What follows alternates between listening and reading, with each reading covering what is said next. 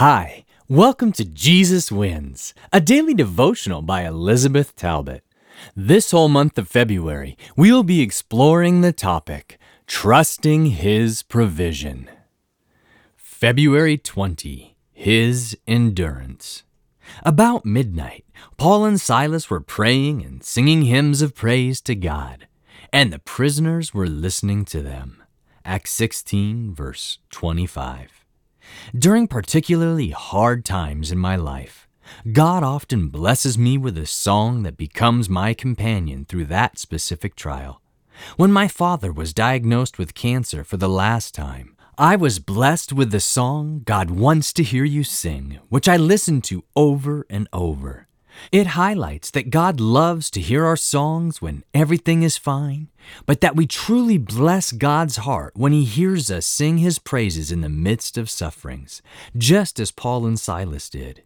It is fascinating to understand the circumstances that Jesus went through in the Gospel of Luke and the parallel experiences of his followers in the book of Acts.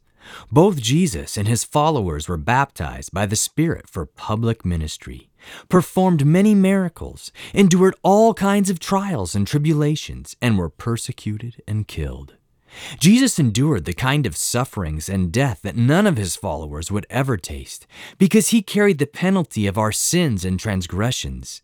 Yet his disciples were given strength and patience from above to endure many trials. Sometimes God removes the trial. Other times he gives us perseverance and a song of praise in the midst of tribulation. This was the case with Paul and Silas and Philippi.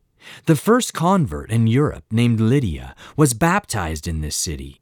When Paul exorcised a fortune telling spirit from a slave girl, he and Silas were put in jail after being struck with many blows.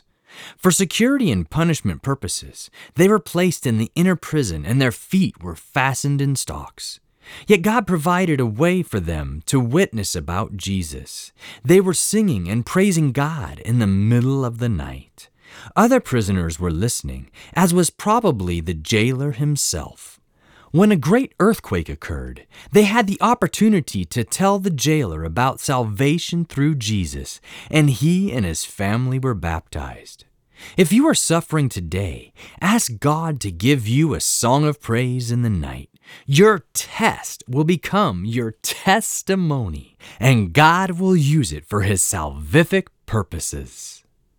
Today's podcast was excerpted from the book Jesus Wins, published by Pacific Press Publishing Association. If you would like to purchase your own printed copy, you can do so by calling 1 800 765 6955 or by going to AdventistBookCenter.com or Jesus101.tv. From all of us at Jesus 101, thanks for listening, and remember, Jesus wins!